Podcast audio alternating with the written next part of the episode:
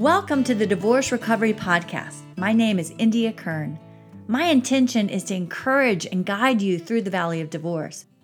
It doesn't matter what stage you are in because we all need a little help navigating the road from married to divorced. I've been there and I know how it is. So sit tight, listen up, and enjoy the podcast. In today's episode, I'm talking to Amanda Singer, who is the co owner and a professional family mediator of San Diego Family Mediation Center. So, today we plan to unpack some myths around mediation and divorce. Welcome, Amanda. I'm so happy to have you here because this topic seems to be one of struggle when, when people are facing divorce. Well, thank you so much for having me today. Of course. So, first, tell us a little bit about yourself. Like, what made you choose family mediation? Yeah. So, I first learned about mediation when I was in college, and I took a class on it was like mediation, negotiation, and conflict resolution. And so it was really the first time that I found that mediation was an option and it was a career option. So I took some time off before I went back to grad school. And mm-hmm. when I was going back to law school, I knew I was interested in mediation. I had kind of done more research and was like, right. okay, I really want to do mediation. And so I only applied to and focused on schools that had mediation programs programs. Okay. So I ended up doing my law degree at Chapman University, which is up in Orange County, and mm-hmm. then I did my master's in dispute resolution at the same time at Pepperdine. Okay. Pepperdine's got an amazing dispute resolution program, and so kind of combining the two, I was able to really focus on mediation and learning conflict resolution skills, and it was like communication and conflict, psychology of conflict, things like that, okay. and combine that with the legal education to you know be able to be be a good mediator and go into that, you know, straight coming out of law school. Right, right. Well, for the listeners out there who are facing divorce, why might you recommend mediation? Like, what are the benefits? Yeah, so there's a lot of benefits with mediation, and I think sometimes the thing is, is people don't even know it's an option. So they may be faced with, you know, realizing that they're going to be going through a divorce, and they automatically think I've got to hire an attorney. Right. So you know, re- you know, really letting people know the benefits of mediation, and there's you know many of them. I think that one of the main ones that people really think about is, of course, the time and the cost. Right. Mm-hmm, you mm-hmm. know, the cost of hiring an attorney can be astronomical. Right and, you know, with mediation, we do all flat fees. Uh-huh. So, you know, they're going to know up front this is what it's going to cost and have that peace of mind of being able to keep the assets that you acquired and not have to pay an attorney from them. Right. Um, but, you know, one of the bigger benefits I see really is the control that people get to maintain over the process. Mm-hmm. So, you know, in mediation, it's working with a third party like myself who remains neutral, mm-hmm. and the parties really get to make their own decisions. Mm-hmm. So, you know, I'm always there, I say, to facilitate the conversation, to um, sometimes make suggestions and come up with ideas, really being able to think outside the box. Mm-hmm.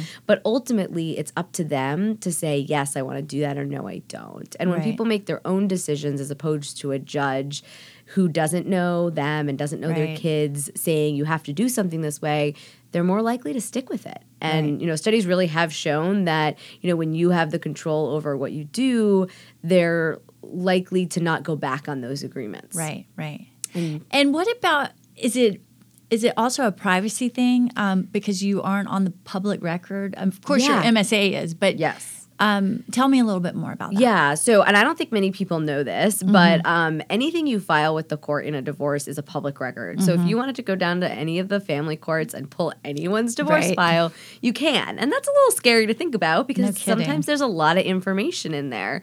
So, with mediation, everything remains confidential in the mediation sessions, and we file the least amount of paperwork possible. So, we're not following filing any of their court paper or sorry, any of their financial information. Uh-huh, uh-huh. What we're doing is we're exchanging that and then they're signing saying they did it, but we're keeping it amongst us so that it's not public. And right. even there's an opportunity to do what we call a confidential settlement agreement so mm-hmm. that even their whole MSA or marital settlement agreement oh, wow. isn't public. Okay. So it really provides for a lot more privacy than you'd have otherwise. Absolutely. So, uh, when is mediation your best option? Can you share with me, like, what kind of uh, I mean, I know you have all different kinds of clients, but tell me someone that you think would really best fit the mediation option. Yeah. So, you know, I think, like I said at the beginning, a lot of times people don't know it's an option, um, but it really is for many people. Now, there are going to be some situations where it's not, and I think we can talk about that Mm-hmm. Too.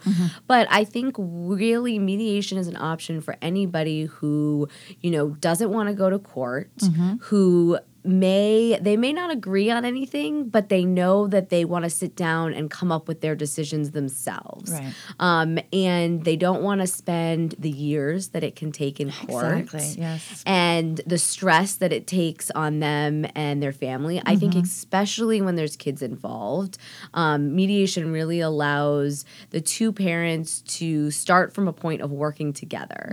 And when you have kids with someone and you're getting divorced, you have to stay co parenting with them for the rest of your life. Absolutely. And it doesn't matter, you know, what happens with you guys, you still have kids together. And so, you know, being able to start from a point of agreeing as Mm-hmm. oppo- as opposed to starting from a point of fighting Right. really allows for a better co-parenting relationship. And really what's important is the kids Yeah. and making sure that they're happy and healthy.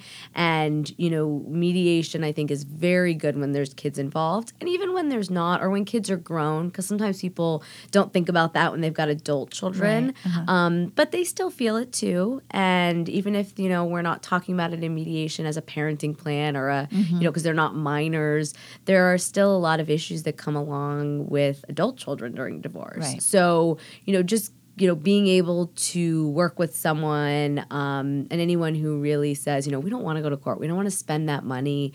Sometimes they even may already have ideas of how they want to do things, Right. and they don't need an attorney or a judge telling them, oh, that's not how you're going to do it. Right. Right. No, that makes total sense. So, when is mediation not an option?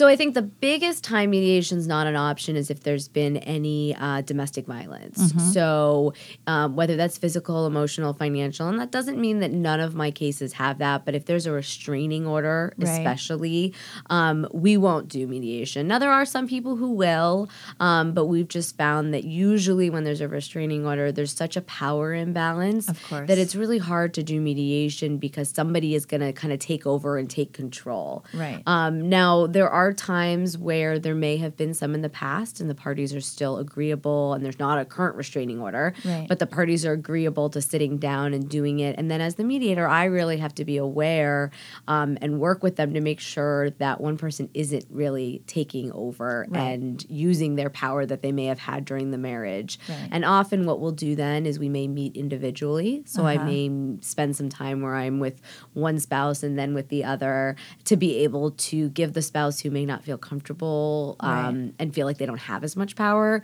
to still have those conversations. Right. What about if you have trust issues about the finances? What What do you do in that?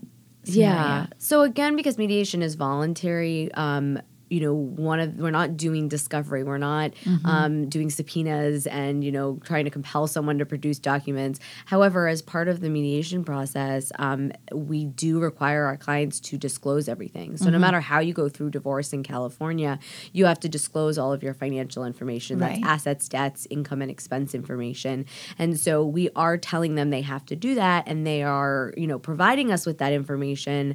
Um, but if somebody really wants to hide something, um, we're not again doing discovery. Now, Right. what I will say is, I always let people know the consequences of That's not. what, that was my next question. Was What it? is the consequence? So yeah, so there are consequences of not disclosing information. Mm-hmm. Um, you know, in California specifically, if you don't disclose an asset, for example, a bank account, Mm-hmm. and it's later found out that you have it, not only can the court still have jurisdiction to divide it, but they can actually award it hundred percent Mm-hmm. Oh wow. to the other Yeah. person. So, you know, letting people know that there are consequences, um, but, you know, there does have to be some level of trust and disclosure. And I Right. do, you know, part of our mediation agreement, and I always let clients know is if I ask for a document and you don't produce it, that's a reason for us to stop mediation. Oh, okay. Yeah. So, you know, if some if the if one person asks, you know, I want to see the last year of statements and we've only have the current statements, well, they're allowed to. Right. So, you know, if somebody's going to say no, well, then mediation isn't the right option. Right, But, right. you know, most of the time it's letting people know, okay, they're going to get the same documents if you go to court. So why not right. just produce them voluntarily? Exactly. What are some of the biggest misconceptions or myths around mediation that you see people have when they come into your office? Mm-hmm. So I think one of them is the like mediation isn't for everyone, right? I mean, as you heard me say, I Right. think most people it is for. Um, so knowing or thinking, oh, we have to agree on everything Right. to come to mediation. That's what I hear a lot of times. And no, I wouldn't have a job if you agreed on everything. But the idea is just that you need to be agreeable to sit down together and come to mediation. So I certainly think that that's one of them. Um, another thing that we hear often is, you know, can I mediate if I already have an attorney? So sometimes people might start in the court process. They hired an attorney because that's what they thought they had to do, Right. or their spouse hired an attorney and it just put them on the defensive, so they did as well. Uh-huh. Um, but they may have an attorney already. They may be partway through the process, but they may not be getting anywhere. They may realize they're Right. spending a lot of money and a lot of time, and it's stressful. Um, but they may think that they can't go back Go to back. Mm-hmm. mediation. Yeah, and I think that that's But you can. you can. You totally. I didn't know can. that, so that's yeah, know. I, really, you can mediate at any, Any time. point. And, you know, a lot of my clients have attorneys either that they had retained or that they are consulting with, somebody to give them advice. Because even Mm-hmm. though I'm a licensed attorney, when I work as a mediator, I'm not representing my clients. Right. So I'm only, um, I'm acting as a neutral only. And so they can still have that attorney. Um, or sometimes the clients are just done with attorneys and they Right. get rid of them and they finish stuff in mediation. So I guess it's really knowing that there's, it's never too late. Right. You can have your attorney look over something, but still go to and mediation. I always advise that. Right, I think it's important to have that. Yeah, see, I didn't know that. That was Ah. something I didn't know either. Yeah. So I am learning something as Yeah. well. So, um, moving right along, uh, what should the listeners know before finding a mediator? Yeah, so that's that can be a tough thing. Um, you know, myself and my company, so San Diego Family Mediation Center, we only do mediation. So I have a business partner, and um, both of us though only focus on mediation.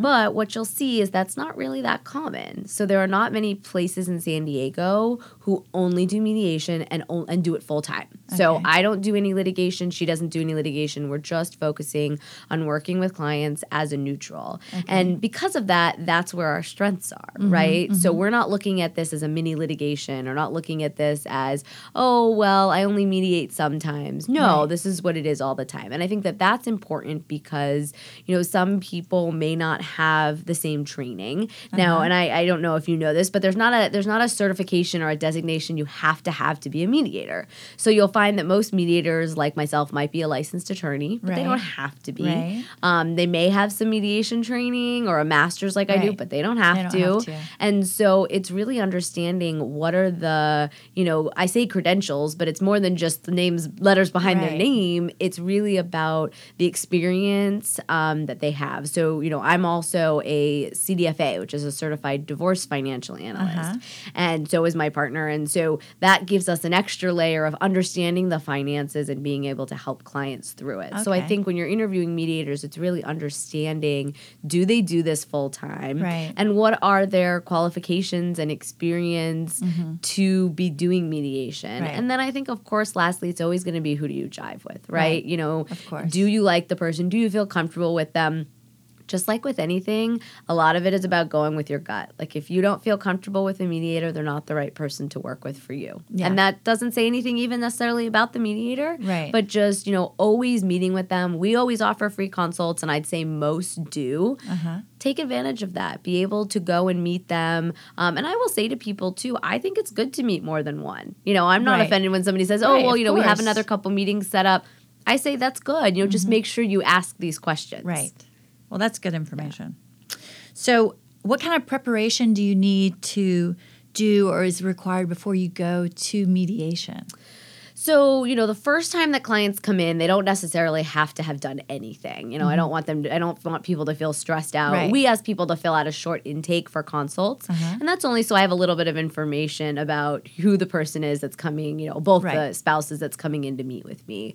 Um, now, once we start mediation, like I talked about, there are the financial disclosures. So that's going to be a little different depending on, you know, who you're working with. Mm-hmm. Right. For us, we've put together our own kind of financial packet that mirrors the court forms, but it's a little little easier to understand. So, you know, with that, it's starting to gather the information on all the assets and debts, and then your income, and then expense information. So, we also provide clients with a little more detailed um, budget expense, you know, to look at than like the court might. Um, but it's really starting to think about that information. It's also starting to think about if you guys have had any conversations, are there things you agree to already? Maybe you know we're going to split time with the kids 50 50, and maybe you know what that schedule is going to look like already. Right. And so, you know, knowing that I always say to people, if you have agreements on stuff already, we're not going to rehash that. you let me know what you've decided. Right. I will then let you know, are you not thinking about anything? Are there questions to ask that you maybe haven't done yet? Mm-hmm. Um, but I think it's just kind of being aware um, of having the information. And it can be a lot of information for people to gather, statements and things Yeah. like that.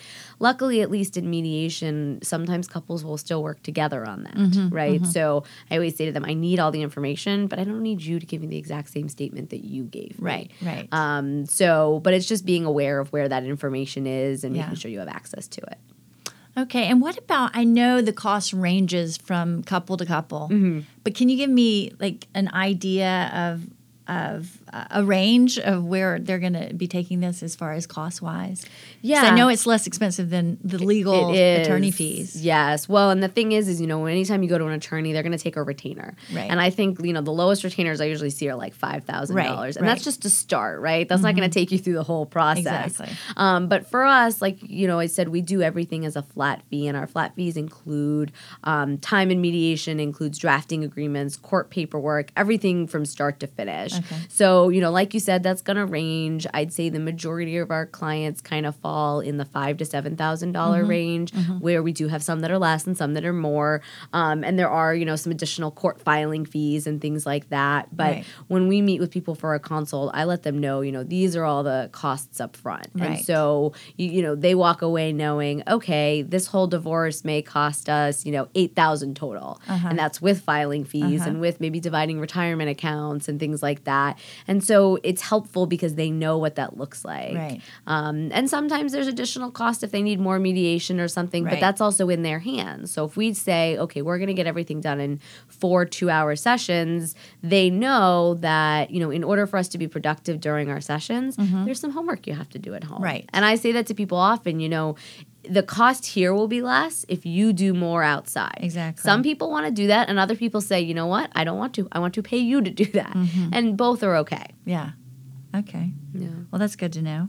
Um, so I think you've covered all the questions I had about mediation. So is there anything you would like to add? Yeah, I think that you know one of the big things with mediation um, too is that we look at it as really about a forward-looking process, and it's not about looking at the past. So.